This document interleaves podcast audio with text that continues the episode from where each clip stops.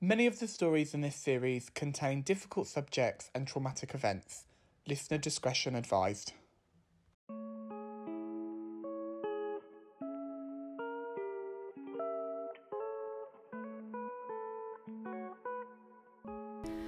So, in just a moment, our next story is from Karah. Uh, Karah is someone that I met a long time ago, and I know that she's always had confidence in telling stories visually, but this was the first time really that she stepped into telling a story verbally. I don't want to say too much, but get ready because I think this one's a tearjerker. So, here's Karah's story.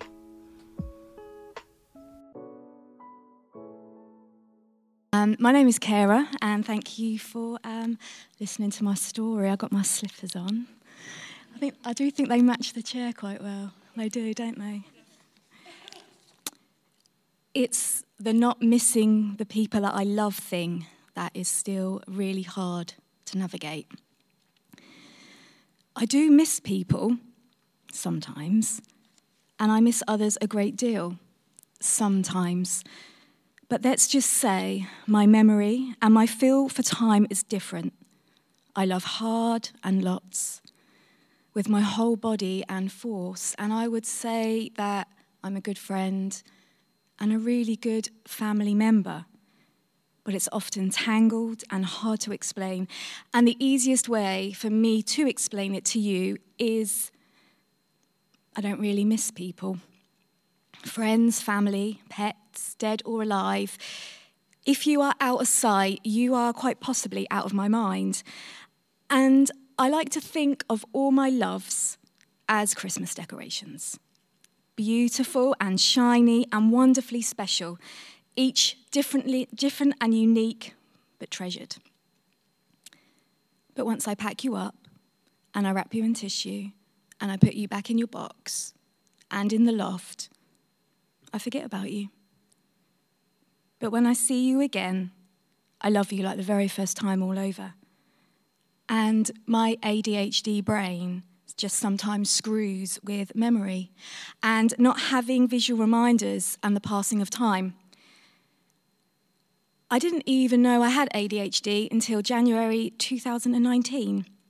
It was a late night new baby breastfeeding doom scrolling, and I discovered myself through social media memes. And for the first time in what probably felt like forever, searching for whys, I felt like I'd cracked a level on my very own computer game. It kind of made sense.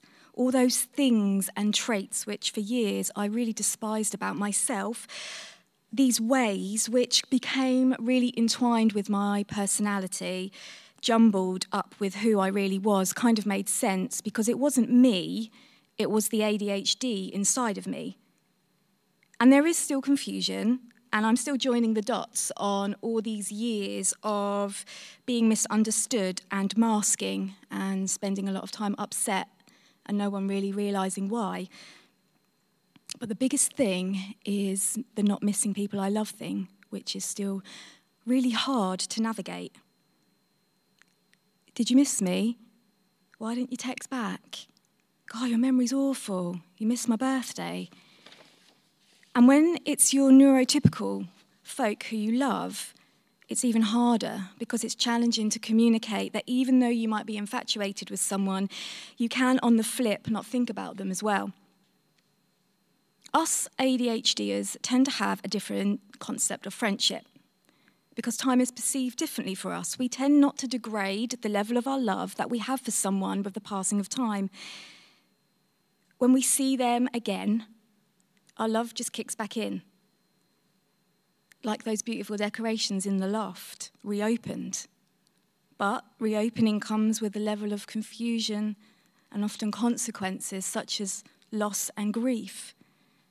It can feel like it did when it first happened the passing of time. Time, which we didn't even see or notice moving, can hit us with a mortality stick. So let me take you back to 2017, a year when both of my big children started school. And I felt redundant and I felt really lost.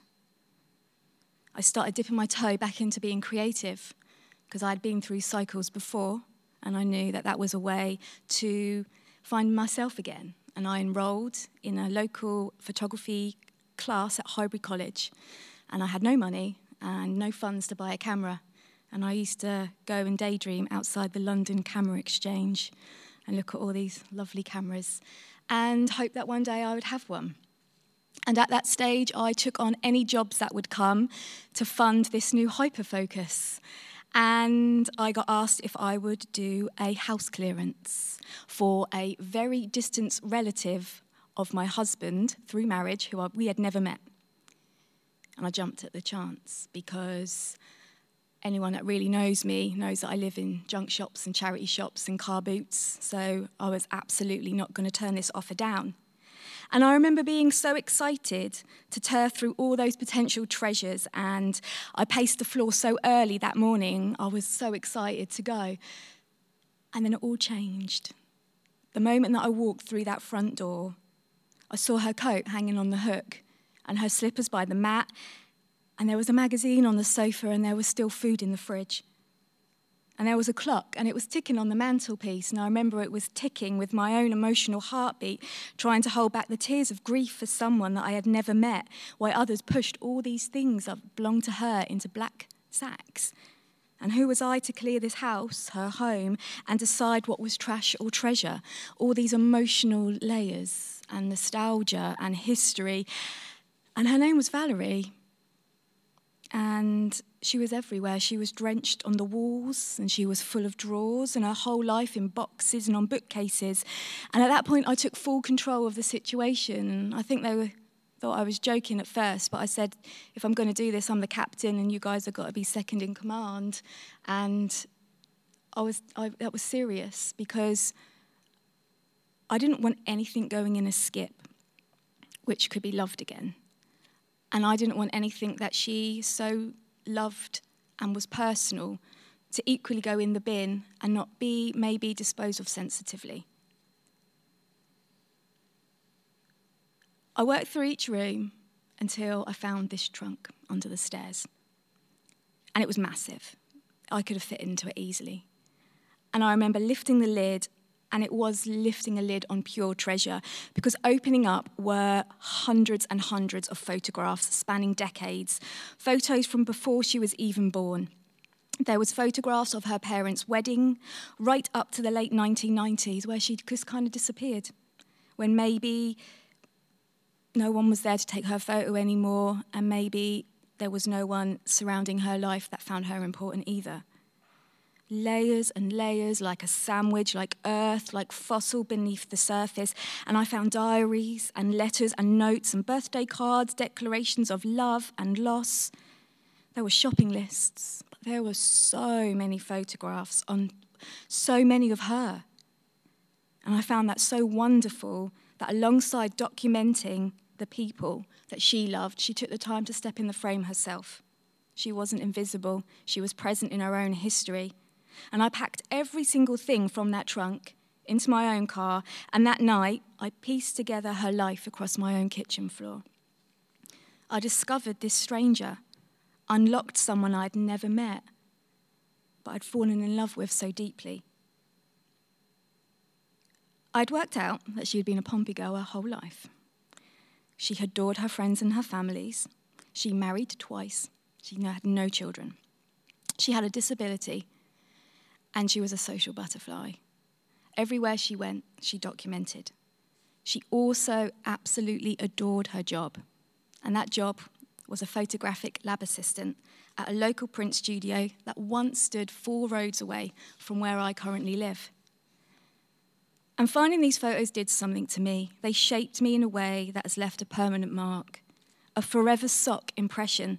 They cemented the fact that photography, the visual language of creative communication, was where I needed to go, and how, up until that point, it was still a key part of my life. I was using it just with my mobile phone for documentation, for memory, for enjoying the past and the present. It was more than making a photo, it was therapy. It was a coping strategy for how my brain processed. And I managed to sell a good majority of the items to people who really wanted them.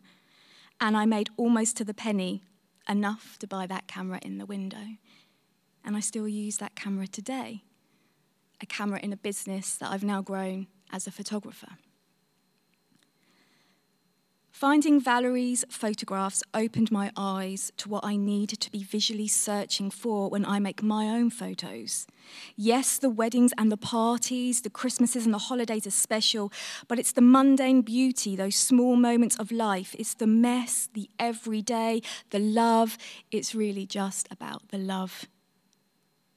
Proof for my future self and those in that small printed rectangles with me that we live together entwined and important, important enough to press the shutter.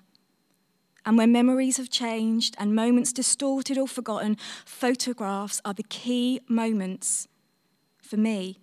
They are the moments that I have taken my time to visually document, to visually communicate that this is love. And it's storytelling for our future selves. It's how I keep the dead living and those still living not packed in boxes in my mental loft space the printed photo album, the framed images on my wall. It's my way of keeping that loft hatch open and you in my grasp. So let me ask you what are you scared of forgetting?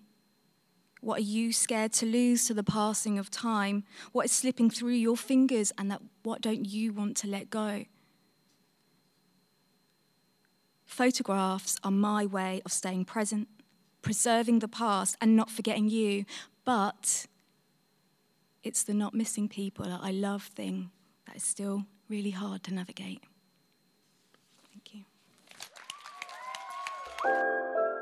And that was Karah's story. I, I think Karah's story for anyone who has ADHD is particularly potent because it's such a isolating experience feeling like you can't remember things, you can't remember people, and not being able to explain that. And Karah's story really opens up like a window into that mind and allows people to see how deep your feelings are and that things are just different for you. And her using her photography and her visual memory to have that is truly beautiful. And her daughter came to see it as well and sit in the front row and listen to her story. And I thought that was such a warming moment to have as part of the show as well. I really love about um, Karah's story is that what she is able to you know curate through visual image. She hmm. does the same through words. It's a very visual way that she writes. So it's like a continuation of her sort of visual practice rather than something quite different and distinct. Um, and that's what i kind of love about it is just being able to kind of infuse the two things together.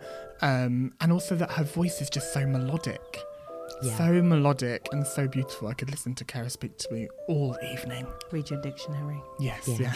yeah. I think also we've talked about Karah's story a few times, and we've all said that moment about Christmas decorations and taking them out each time and them still being just as beautiful and just as shiny and just as special. And I think that kind of visual imagery really helps us understand Karah's experience, but also for me, it just reminds you of how beautiful love is and that it looks different and feels different for all kinds of people, but it's never any less because it's not the same uh, for one person as it is for another. And I just love the mapping out of a life and then learning from that to do the visual mapping of our own memories.